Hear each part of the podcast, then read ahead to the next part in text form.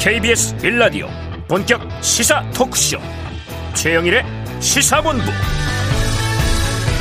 안녕하십니까? 최영일의 시사본부 시작합니다. 오늘부터 6일 지방선거 유권자의 선택을 향한 선거운동의 막이 올랐습니다. 자 이미 7천여 명이 넘는 후보들 저마다 의미와 상징을 부여하면서 자신을 알리기 위한 숨찬 행보에 들어갔는데요. 자 무엇보다 우리가요 후보들의 인물됨 정책과 공약을 알고 잘 뽑는 게 중요하겠죠. 자, 다음 주말이면 사전 투표입니다. 그럼 지금부터 공부해야 되는데요. 이 정책과 공약 알려주는 자료집은 22일부터 배포된다고 합니다. 자, 국정을 이끄는 대통령도 중요하죠. 하지만 또 국회의원 300명도 중요하죠. 이 민의를 대변하는.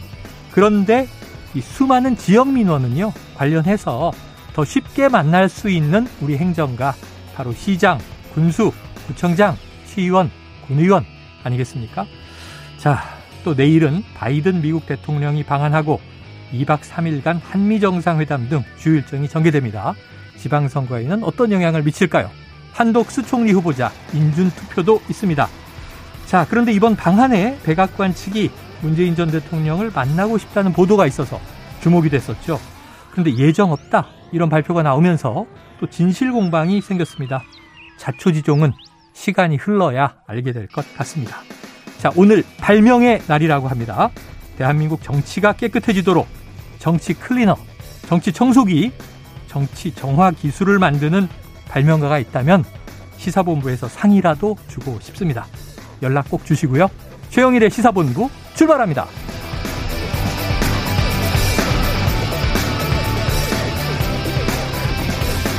네, 1부에서는요, 오늘의 핵심 뉴스 한입에 정리해드리는 한입 뉴스 기다리고 있고요. 공식 선거 운동이 시작된 오늘 2부에서는 자, 6일 지방선거 후보 릴레이 인터뷰. 어제는 오세훈 후보를 했습니다. 오늘은 송영길 더불어민주당 서울시장 후보와 이야기를 나눠봅니다. 이어서 각설하고 시즌2 그리고 경제본부도 준비가 돼 있습니다. 자, 한 입에 쏙 들어가는 뉴스와 찰떡궁합 디저트송 신청 기다리고 있으니까요. 오늘 뉴스에 어울리는 노래가 있으면 문자 샵 9730으로 자유롭게 보내주시기 바랍니다. 오늘의 디저트송 선정되신 분께는요. 커피 쿠폰 보내드리고요. 많은 참여 부탁드리면서 짧은 문자 50원, 긴 문자는 100원입니다.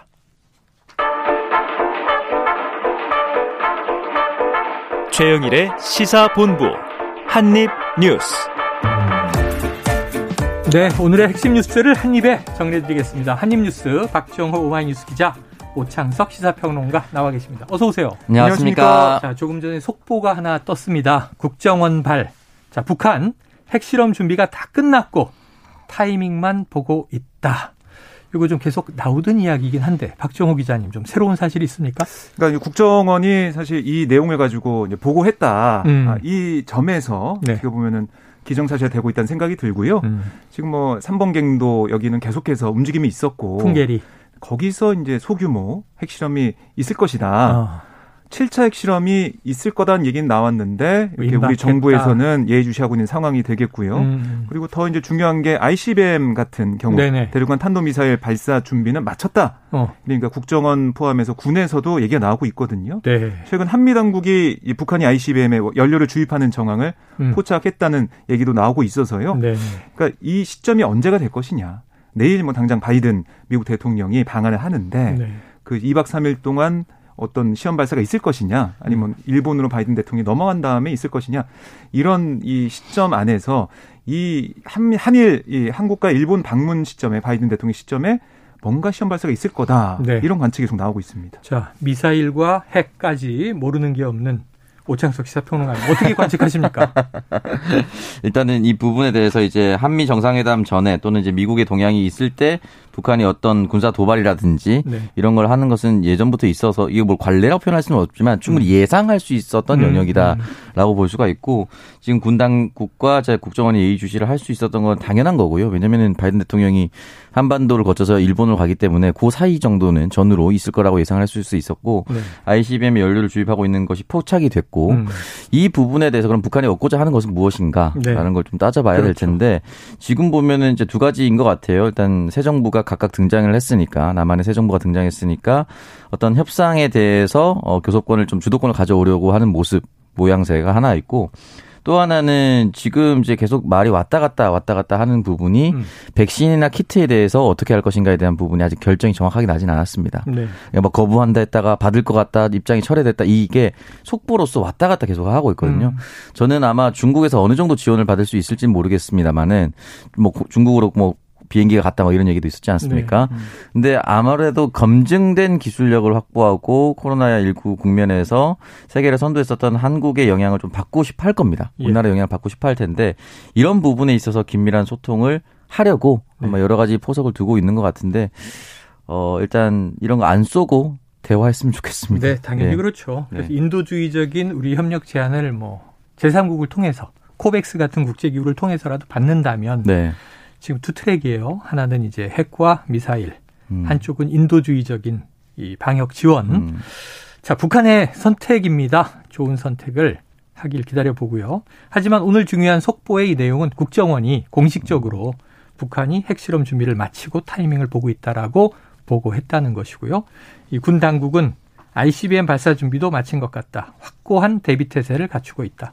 또 전문가들 발로는 계속 나왔던 얘기고요. 38 로스 같은 음. 매체에서도 보도해 왔는데 중요한 건 이제 ICBM 먼저 쏘고 이 7차 핵실험은 소형화 전술핵 음. 타이밍을 볼 텐데 전문가들은 그러더라고요. 써버리면 협상의 카드가 없어져서 바로 소진하지는 않을 것 같다. 음. 그 뭔가 이제 요구 조건을 좀 걸 상황은 지켜봐야 할 것 같다는 얘기입니다. 네. 자, 국정원은 또 이렇게도 얘기를 했습니다. 이 북한이 공식 응답은 없고 의약품 지원은 실질적으로 거부한 듯하다. 음. 그러니까 우리 이제 취임식 전후에서 제안이 나왔는데 자, 이 상황은 지켜보도록 하고요.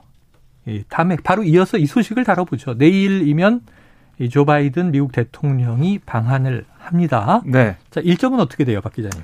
그러니까 내일 오후 늦게 2박 3일 일정으로 한국을 찾게 되는데요. 네.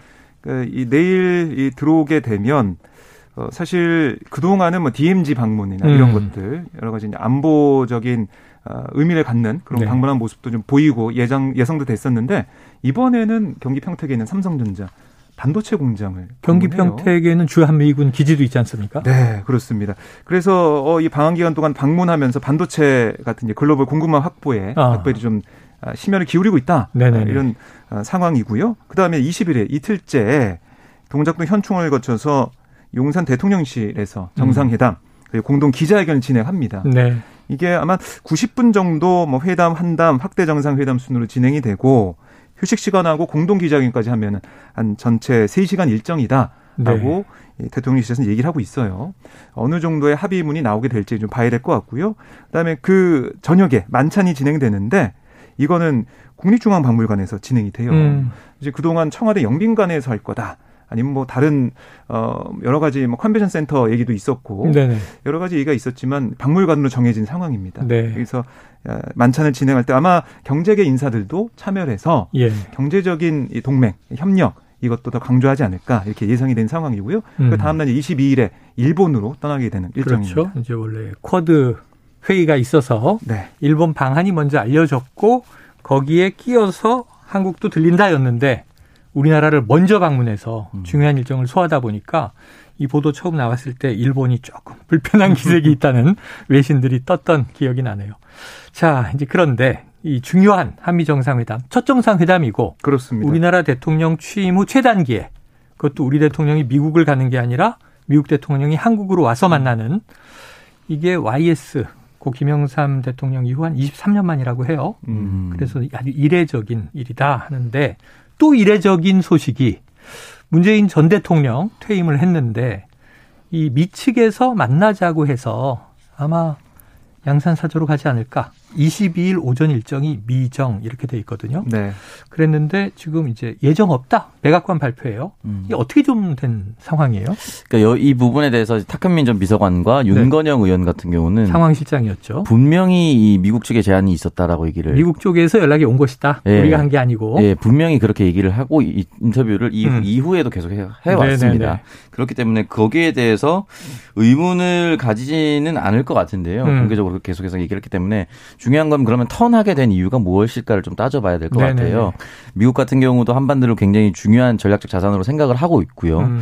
그리고 국제적 위상도 높아졌고 그리고 이건 아주 현실적인 이유일 수도 있는데요. 바이든 대통령이 미국 내에서 인기가 그렇게 높지 않습니다. 음. 아, 그러다 보니까 지금 나스닥 시장도 안 좋고, 그러니까 경제도 네. 그렇고 모든 것들이 안 좋은 상황에서 싫어했지만 적이 택했었던 트럼프 대통령이 택했었던 어.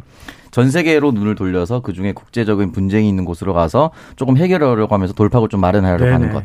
그리고 한국의 위상이 여러 가지도 올라왔지만 문재인 대통령 시절에 이제 정재계 인사들과 함께 미국 바이든 대통령과 만나면서 음. 미국 내 반도체 공장을 뭐 생산하겠다라든지 음. 이런 얘기하지 않았습니까? 지금 대한민국의 재계 순위가 변동이 조금 있었는데 SK가 2위로 올라갔는데 그 주력이 또 SK 하이닉스라는 또 반도체 네, 산업입니다. 그렇죠, 그렇죠. 여러 가지 것들이 대한민국의 대기업들이 이제 반도체 순위가 전 세계적인 순위를 잘 포진하고 있다 보니까 음. 이 부분에 대해서 흔히 말하는 supply chain이라고 하는 국제적인 네. 공급망 체계를 확고히 하고자 음. 어, 온 것이다라고 볼 수가 있습니다. 그러니까 그런 경제적 이유가 하나가 있을 것이고 두 번째는 한반도의 이유, 이유가 있을 텐데 네. 지금 만약에 북한이 바이든 대통령 뭐 일정 중이라든지 일정 전후로 이렇게 뭐 핵실험을 한다든지 ICBM을 발표한다면은 한반도 평화 무드를 만들기 위해서 할 이유가 없어집니다. 음. 좀 되게 좀 애매해지는 스탠스가 또 생길 수도 있거든요. 미국 네. 입장에서는 우리는 뭐 하려고 하는데 저기서 갑자기 뭐 미사일이 날라오곤 한다면 명분이 많이 떨어집니다. 예. 그런 것도 있을 것이고 또 하나의 현실적인 이유 같은 경우는 새 정부가 출범했는데 전 정부의 대통령을 만나러 간다면 현 정부에 대한 어떤 신뢰도라든지 어, 흔히 말하는 위상이 조금 떨어질 수도 음, 있는 것이죠. 음. 그러니까 이미 퇴임한 대통령, 네네. 권력의 임기가 끝난 대통령을 더 만나서 한반도 문제를 얘기한다는 것 자체가 윤석열 대통령과 그리고 지금 현재 국민의당, 국민의힘 정부의 어 조금 스크래치가 날 수가 있습니다. 네, 그러니까 네. 신뢰도가 떨어져 보이고 음. 국민들 입장에서도 그렇고 전임 대통령과 이렇게 각별하다. 네. 이게 사실 뭐 미국 대통령도 퇴임 후에 만나면 네. 우정이다 이렇게 얘기할 수 있지만 음, 그렇죠. 현직 대통령이 전임 대통령을 만나니까 우리가 이례적이라고 했던 거잖아요. 네, 그래서 유의미한 작은 메시지로 나올 경우에는 음. 국민들이 아 문재인 대통령이 훨씬 더 평화적인 사람이구나, 음. 더 중요하게 생각하는구나 미국이 네 이렇게 아. 보일 수가 있어요. 예, 예. 그래서 아마 그런 부분에 있어서 어, 윤석열 대통령이라든지 지금 현 정부 인사들이 아, 어차피 우리 일은 우리가 할 텐데 음. 예, 우리 얘기를 좀 더 들어주고 얘기하면 우리도 다 들어줄 텐데 굳이 그렇게 할 필요가 있을까요?라는 얘기를 하지 않았을까라고 추정해 봅니다. 추정이죠. 이거는 네. 이제 오평론가님의 추정입니다. 네. 그래서 시간이 흘러야 이게 또 외교 비사가 될 텐데요. 나중에 알려지게 될 것 같고. 자, 문재인 전 대통령 측에서도 자, 미국 측의 발표에 뭐 더 덧붙일 게 없다. 언급할 음. 말은 없다. 다만 연락은 먼저 왔었던 게 맞다. 이 정도 음. 얘기가 되고 있는 것 같습니다. 음. 자, 이제 오늘 선거운동 막이 올랐는데 6일 지방선거 얘기를 좀 해보죠. 자, 이 첫날, 첫날 행보가 아주 중요해요. 어디서 시작했느냐. 자, 박 기자님. 네. 어떻게 시작이 됐어요? 여야 지도부가 사실상 인천에 좀 집중하고 있다라는 생각이 여야 들어요. 여야 지도부 모두 인천에? 그렇습니다. 오. 어. 그러니까 여당인 국민의힘 지도부 공식 선거운동 오늘 첫날이잖아요. 네네. 인천에서 중앙선대 회의를 열고 어. 수도권 승부에 집중하는 모습을 보이고 있고요. 그러니까 유정복 인천시장 후보 선거 사무를 찾아가지고 현장 회의를 연 거예요. 네. 그다음에 부평 문화의 거리에서 인천 출정식까지 가진 다음에 시민들에게 인사하는 모습을 보였고요. 음. 그리고 사실은 이번에 보면은 국민의힘의 슬로건이 지역을 새롭게 시민을 힘나게 음. 이렇게 정했거든요. 네.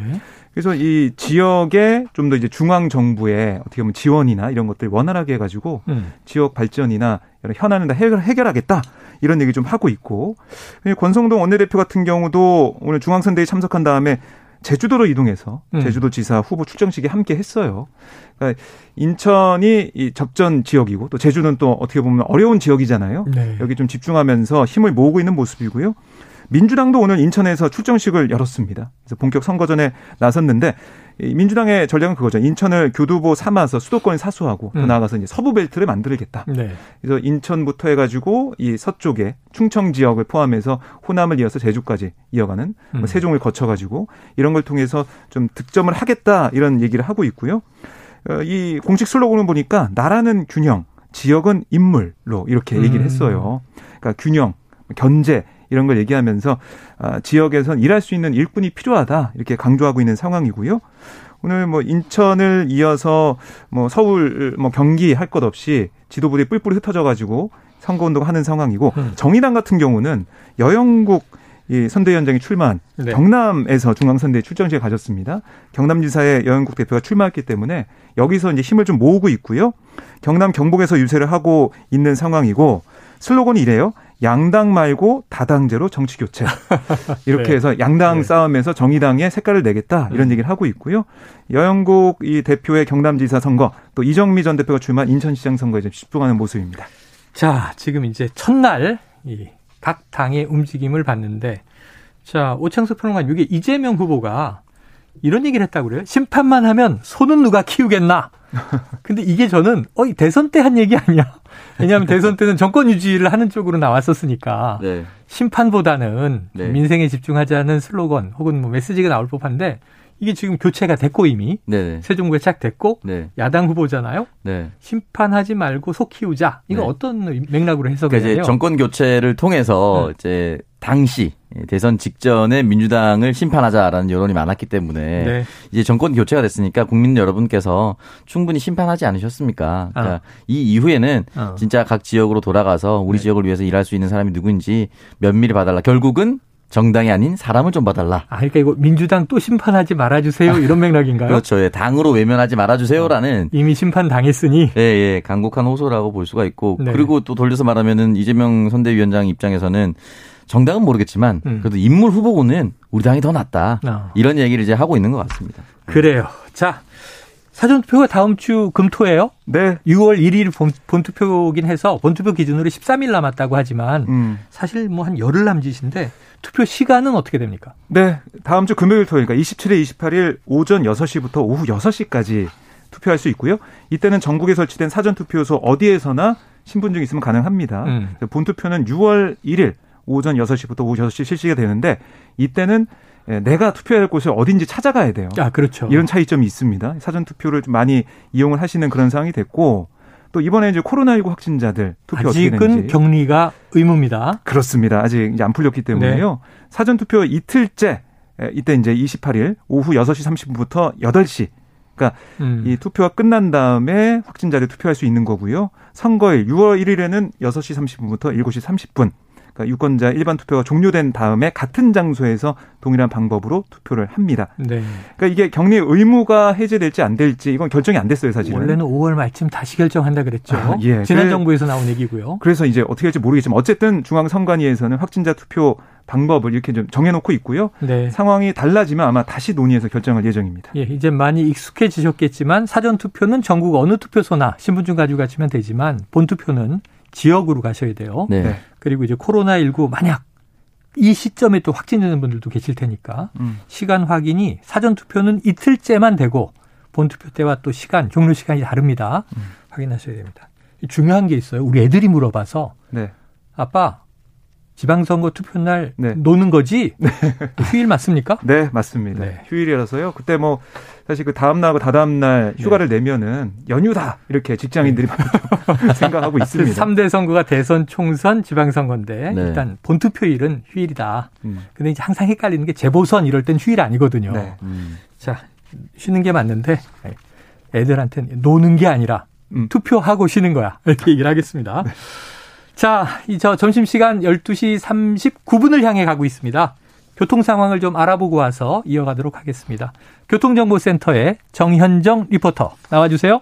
네, 연일 때이른 더위가 이어지고 있습니다. 오늘도 낮더위 계속되고 있는데요. 혹시 졸리시다면 어, 졸음을 좀 깨고 다시 출발하셔야겠습니다. 주요 도로 곳곳은 여전히 막혀 있습니다. 경부고속도로 서울 방향인데요. 달래내 부근에서 반포까지 10km 안팎으로 심한 정체 계속되고 있고요. 반대 부산 방면은 한남에서 서초까지와 신갈분기점에서 수원까지 수도권 구간에서 통행이 어렵습니다. 서울 양양고속도로는 양양 방향으로 화촌 이터널 부근에서 동웅천까지는 1차로를 막고 작업을 하고 있습니다. 동웅천 나들목에서부터 막히고요. 서울 시내 강변북로 구리 쪽입니다. 양화대교에서 반포대교까지 정체고요. 반대 일산 방향은 한남대교에서 한강대교까지 천천히 갑니다. KBS 교통정보센터에서 정현정이었습니다.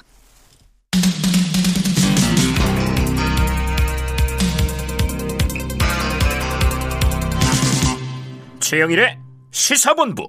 아, 숨이 차요. 지난주에 취임식, 이번 주에 보세요. 어제 5.18 새 정부의 네. 첫 기념식, 그리고 오늘 선거운동 개막, 네. 내일 바이든 대통령 방한, 음. 그런데 내일 한덕수 총리 후보자의 인준 표결. 야, 이거 중요하죠. 인사청문회 슈퍼위크가 벌써 몇 주째예요. 드디어 이제 마지막 수순인데 한동훈 법무부 장관, 김현숙 여가부 장관 임명됐고 네. 지금 정호영 복지부 장관만 보류돼 있어요. 음. 이 상황에서 내일 한덕수 총리 너무 뉴스 많으니까 박 기자님 그냥 얘기해 주세요. 툭 네. 터놓고 인준 됩니까? 안 됩니까? 어, 지금 현재 기류는 네. 인준이 안 될 가능성이 높다. 아직까지는. 부결 가능성이 부결 높다. 가능성이 있다. 어. 저는 이렇게 보여져요. 네. 그런데 이거는 뭐 개, 개개인 의원들의 의견이나 이런 걸 이제 봤을 때 이런 거고 어.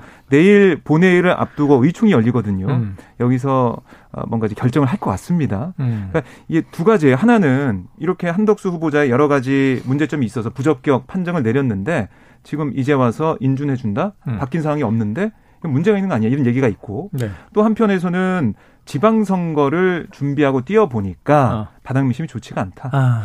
이거 첫 인사 그 총리 새 정부의 첫 총리이기 때문에 인준을 해주고 아. 국민들의 평가에 판단을 받아보자 네. 이런 얘기도 있는데 음. 현재까지는 부적격 판정을 내렸으니 그대로 가야 된다 이런 음. 목소리가 좀 많은 것 같아요 제가 볼 때. 아 그래요. 네. 한번 이번에는 통과시켜줘야 된다. 음. 자 근데 세 가지 목소리가 계속 나왔어요. 이건 부적격이다. 음. 그러니까 뭐 다른 거 연계 이런 거 아니고 그냥 총리 후보로 부적격. 그럼 부결 아니냐. 또 하나는 말씀하신 대로 새 정부 발목 잡기라는 이미지가 인상이 강해지면 지방선거에 부정적이다. 또 하나는 의총에서 의견 들어보고 결정하겠다. 음. 아직 못 정한 의원들. 음. 어떻게 결정할 것 같으세요? 근데 이제 보통 이제 협치라는 단어를 쓸 때는 음. 힘 있는 정부, 여당이 주체입니다. 음. 협치의 주체는 늘 여당입니다. 네. 그러니까 야당이 의석수가 많다고 해서 어, 한덕수 총리를 부결한다고 해서 이것은 뭐 협치를 어겼다라든지 뭐 다수당의 횡보다 이렇게 얘기할 수가 없어요. 왜냐면은 한덕수 후보자, 정호영 후보자를 지명한 건 야당이 아니고 여당입니다. 음. 그렇다면 야당 입장에서 정호영 후보자 같은 경우 너무 낙마 사유가 크고 네. 국민 눈높이에 맞지 않으면 이 사람은 철회를 시키고 다른 걸맞는 인사를 선임해달라고 계속 얘기를 하고 있거든요. 네네. 네. 근데 이 이야기를 듣지 않고 있어요. 협치의 주체가. 음. 협치의 주체가 듣지 않으면 협치의 객체 입장에서는 이 사람들도 주체가 듣지 않는데 우리는 왜 그냥 따라가야 하느냐라는 음. 생각을 할 수밖에 없는 거거든요.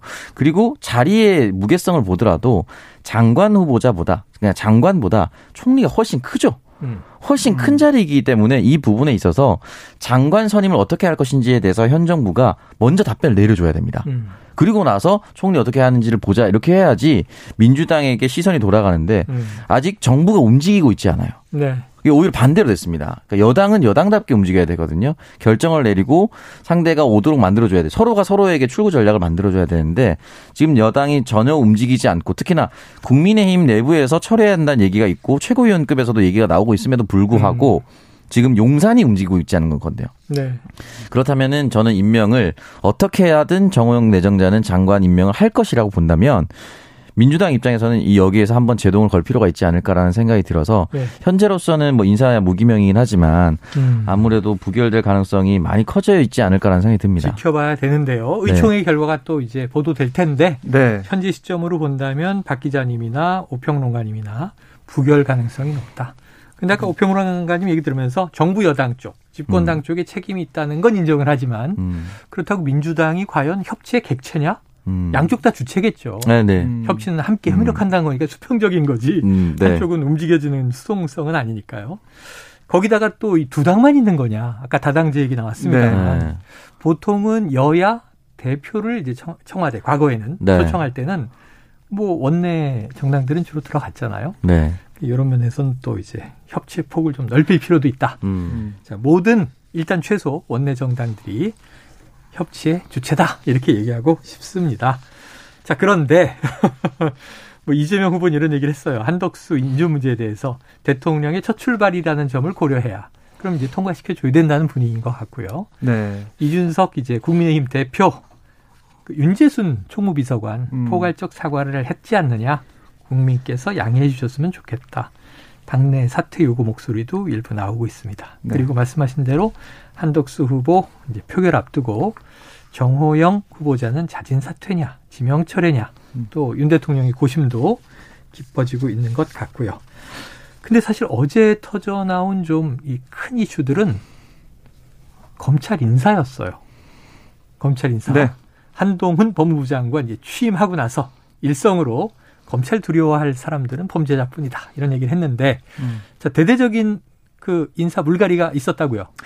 네, 그러니까 이 한동훈 장관이 이제 빠르게 검찰 인사를 한 거고요. 검찰총장 아, 인선 전에 검찰 인사를 하면서 아, 결국 뭐 특수통 검사들 음. 사실 지난 정부 때 어떻게 보면 자천을 뭐 당했다라고 네네. 이제 이름 붙여졌던 그런 검사들이 지금 다시 이제 돌아왔다. 이런 평가가 나오고 있습니다. 그러니까 윤석열 대통령이 검사 시절의 대표적인 특수통이잖아요. 그렇습니다. 네. 그래서 특수수사를 해왔던 그런 검사들의 이름이 많이 보이는데요. 어, 송경호 서울중앙지검장 같은 경우는 어떻게 보면은 이 문재인 정부 당시 이 한동훈 장관과 함께 뭐 수사들을 굵직한 걸 많이 했었어요. 음. 정권 초기에 서울중앙지검 3차장 뭐 특수 2부장을 맡아서 적폐청산 수사를 했었고 네. 또한 장관이 대검 반부패 강력부장을 승지한 이후에는 송지검장이 3차장 자리를 물려받아서 그러니까 이른바 이제 조국 수사를 음. 지휘를 했었습니다. 이런 부분들이 좀 눈에 띄고 또 특수수사 부서를 이끄는 4차장을 보면 서울중앙지검에 그때 조국 전 장관 일가에 대한 수사를 벌였던 이 고영곤 포항지청장이 임명이 됐고요. 그러니까 과거 조수, 조국 수사팀의 수사 지휘 그대로 어떻게 보면 승진해서 중앙지검으로 돌아온 게 아니냐 음. 이런 얘기도 나오고 있어요. 그래서 이런 부분들이 어떻게 반영이 될지 좀 봐야 될 것 같고요. 또 대검 차장 자리에는 이 한동훈 장관의 연수원 동기 이원석 제주지검장이 임명이 됐고 그리고 이 검수 완박 그러니까 이 검찰 수사권 어가 이 기소권 분리 이 국면에서 앞장서서 반대 목소리를 냈던 음. 김우곤 대구지청 지적청 같은 경우는 서울 고검장으로 승진을 했습니다. 네. 그래서 어쨌든 검찰총장 후보군에 포함된다 이런 얘기도 나오고 있는데요. 이건 좀 봐야 될 것 같고 그리고 이제 한동훈 장관의 인사청문회를 담당했던 청문준비단 멤버들이 법무부의 주요 요직으로 왔다. 네. 이것도 좀 눈에 들어오는데요. 청문준비단 총괄 팀장을 맡았던 신자용 서울고검 이 송무부장, 이 검찰 인사와 예산 또 조직을 총괄하는 요직이라고 볼 수 있죠. 법무부 검찰국장을 승진을 했습니다. 음. 그리고 검찰 과장에는 신상 팀장을 맡았던 김창진 진주지청장이 신규 보임이 됐고 또 준비단 공보팀장이었던 권순정 부산지검 서부지청장 장차관의 부어좌에 법무부 정책 예산을 관리하는 기획조정실장에 임명됐습니다. 네, 자 이거 보면 참 지금 뭐 인물 면면을 다 우리 청취자분들이 알긴 어렵겠습니다만 네. 이 상황을 쭉 본 저하고 친한 평론가가 이런 평을 해서 어허 제가 고개를 끄덕끄덕했는데 친문 라인, 친윤 라인 검찰 조직 내 검사들도 지금 언론들을 보면 이렇게 해서 친문 인사들은 좌천, 친윤 인사들은 이제 대거 기용. 근데 추미애 전 장관 때는 또 달랐죠. 그러면 이게 유치원에서 이게 우리 집에 왜 왔니 놀이하는 것 같다. 아. 한쪽이 쭉 밀고 들어가면 한쪽이 쭉 빠졌다가 또 뭐 정권이 바뀌면 한쪽이 쭉 가면 음. 한쪽이 기세 등등하는 쪽이 뒤로 쭉 빠지고. 이 어떻게 봐야 됩니까? 오평론가님. 아, 일단 기본적으로 공무원 조직 내에서 어떤 특정한 사람의 이름을 딴 사단, 뭐 라인, 라인 네. 이런 것 자체가 굉장히 좀 부적절해 보이긴 합니다. 네. 그러니까 예를 들어서 그 당시에 이제 언론에서 쓰고 있는 뭐 친문 라인 또는 추미애 라인 이런 네네. 표현을 썼을 때 검찰 인사를 당했을 때 뭐라고 헤드라인이 올라왔냐면 예. 검찰 인사 학살이라고 나왔어요. 아 그런 얘기 가끔 나왔죠. 지금도 추미애 인사 학살이라고 검색하면 예전에 기사들이 다 나옵니다. 정치 공천 때도 공천 네. 학살 이런 표현 쓰잖아요. 그렇죠. 근데 그때 만약에 학살이 돼서 밀려난 사람이 다시 복귀한다라고 된다고 하면은 지금 있던 사람들은 또 학살된 것이 아닌가라는 당연히 음, 음. 되치기 표현을 받을 수밖에 없는 것이고요. 네. 저는 검찰 내에서 뭐 친문, 친윤란 이렇게 하는 것은 굉장히 극소수, 있다 음. 하더라도 극소수고 네. 표현돼서는 안 된다고 보는데 전체 검사 중에 네, 만약에 윤석열 검찰총장 재임 당시에 음. 또는 한동훈 검사 재임 당시에 친했던 또는 같이 스크럼을 짰던 사람들이 그대로 승진한다면 음. 나머지 그 사람과 무관하게 그냥 자신의 공무원으로서 검찰로서 열심히 일을 했던 사람들은 아 나는 저 사람과 친하지 않는다는 이유만으로 승진되지 않았나는 반발심을 또 가질 수가 있어요. 네. 검찰을 두려워하는 사람은 오직 범죄자뿐이라고 말씀을 하셨는데 검찰 내부에서도 당연히 그렇게 생각을 할 수 있는지를 음. 좀 따져봐야 될 것 같고요. 지금 일단 인사는 끝났기 때문에 네. 이 인사들이 어떤 수사를 할 것인가가 중요할 것 같은데 지금 벌써 지금 저희가 방송하고 있는 실시간으로 산업부 블랙리스트 압수수색에 들어갔다고 합니다. 아. 백윤규 전 장관 한양대 교수실 압수수색 들어갔다라고 네, 나오거든요. 네, 네. 그러니까 1호 수사가 결국은 전 정권의 청와대와 핵심 라인 장관으로 향하고 있는 거 아니냐. 그렇게 해서 인사당한 거 아니냐라는 의심을 받을 수밖에 없는 상황이 됐어요. 네. 저는 진실은 밝혀져야 되는데 네. 이런 움직임이 좀 조심스럽다라는 아유, 말씀도 드리고 어느 싶습니다. 어느 쪽이 좀 권한을 잡아도 국민들 음. 보기에 아유 이 정도면 탕평이네. 정치권도 그렇고요. 검찰 조직도 그렇고요. 음. 이렇게는 어느 한쪽이 좀 시작해 줘야 물보가 튈 텐데 예. 이게 너무 이제 한쪽 누르면 한쪽이 튀어 올라오고 반대쪽 누르니까 다른 쪽이 또 음. 아이 국민들이 보기에는 조금 이제 중립적 중도적이라고 음. 보기는 어렵다 하는 생각이 들어서 지켜보도록 하죠. 자 시간이 얼마 남았습니다. 이거 좀 중요한 이슈인데 중국의 관영 매체 보도예요. IPEF는 세계 공급망에서 중국을 배제하려는 시도다. 우리 산업부는 공급망 핵심 이슈가 등장해서 IPEF에 참여한다. 중국과의 경제 협력은 더 공고하게 하겠다. 중국이 이제 서 나온 입장을 좀 이제 음. 반박한 건데 자 먼저 IPEF 어 익숙한데 그러고 좀 부산국제영화제인 줄 알았어요. 뭐예요 이게 IPEF? 그러니까 인도 태평양 경제 framework. 인도 이걸 줄인 거예요. 경제 framework. 네, 그걸 줄여서 IPEF라고 부르는데요. 그러니까 이게 아까 뭐 우리 산자부도 얘기를 했지만 음. 공급망 아, 이걸 위해서 어떻게 보면은 이 어떻게 경제적인 효율성보다 네. 공급망 회복에 좀 중점을 둔다 이런 의미를 가진 이 경제 협력체 라고 네. 보시면 되겠습니다. 이걸 강조하면서 우리 정부가 처해 있는 그러니까 그리고 처할 수 있는 공급망 문제에 대해서는 해결점이 될 거다라는 얘기를 하고 있는 거고요. 네. 근데 말씀하신 것처럼 중국에서는 이게 세계 공급망에서 중국을 빼고 어, 이 미국과 어떻게 보면 음. 친한 나라들. 미국 주도다. 네. 한국, 뭐, 음. 일본을 포함해서 미국과 친한 나라들이 모여서 중국을 봉쇄하는 그런 하나의 협력체를 만든 거 아니냐 이런 의도를 가지고 있는 거죠 생각을. 음. 하지만 우리는 중국과도 여러 가지 뭐 협력을 통해서 네. 뭐 경제 동반자 협정, 포괄적 경제 동반자 협정이나 한태평양 경제 동반자 협정 가입도 추진하고 있기 때문에 예. 문제가 없다 이런 입장을 보이고 있습니다. 알겠습니다. 자, 얼마 전에 바로 이제 CPTPP 어려운 용어도 나오고 아. 또 중국이 주도하는 세계 저 인프라 네. 투자 은행 얘기도 아, 음. AIIB도 있었고 2년 전에 어렵습니다. 어쨌든 이게 잘하자고 하는 거겠죠. 교역이 좀 잘 됐으면 좋겠고요. 정치적인 충돌은 음. 휘말리지 않았으면 좋겠다. 자, 오늘은 한입 뉴스 여기서 정리하죠. 박정호 기자, 오창석 평론가 고맙습니다. 고맙습니다. 고맙습니다. 예, 청취자 3025님 언제 이렇게 인천이 격전지가 됐죠? 오늘 여야 지도부가 인천에 총출동했다니 인천 출신 가수 신지가 있는 코요태 노래를 듣고 싶네요. 저 인천에서 대학 다녔는데 응원가가 그때 항상 연안부두였거든요. 코요태는 제 아래 세대십니다. 코요태 만남 듣고 입으로 돌아옵니다.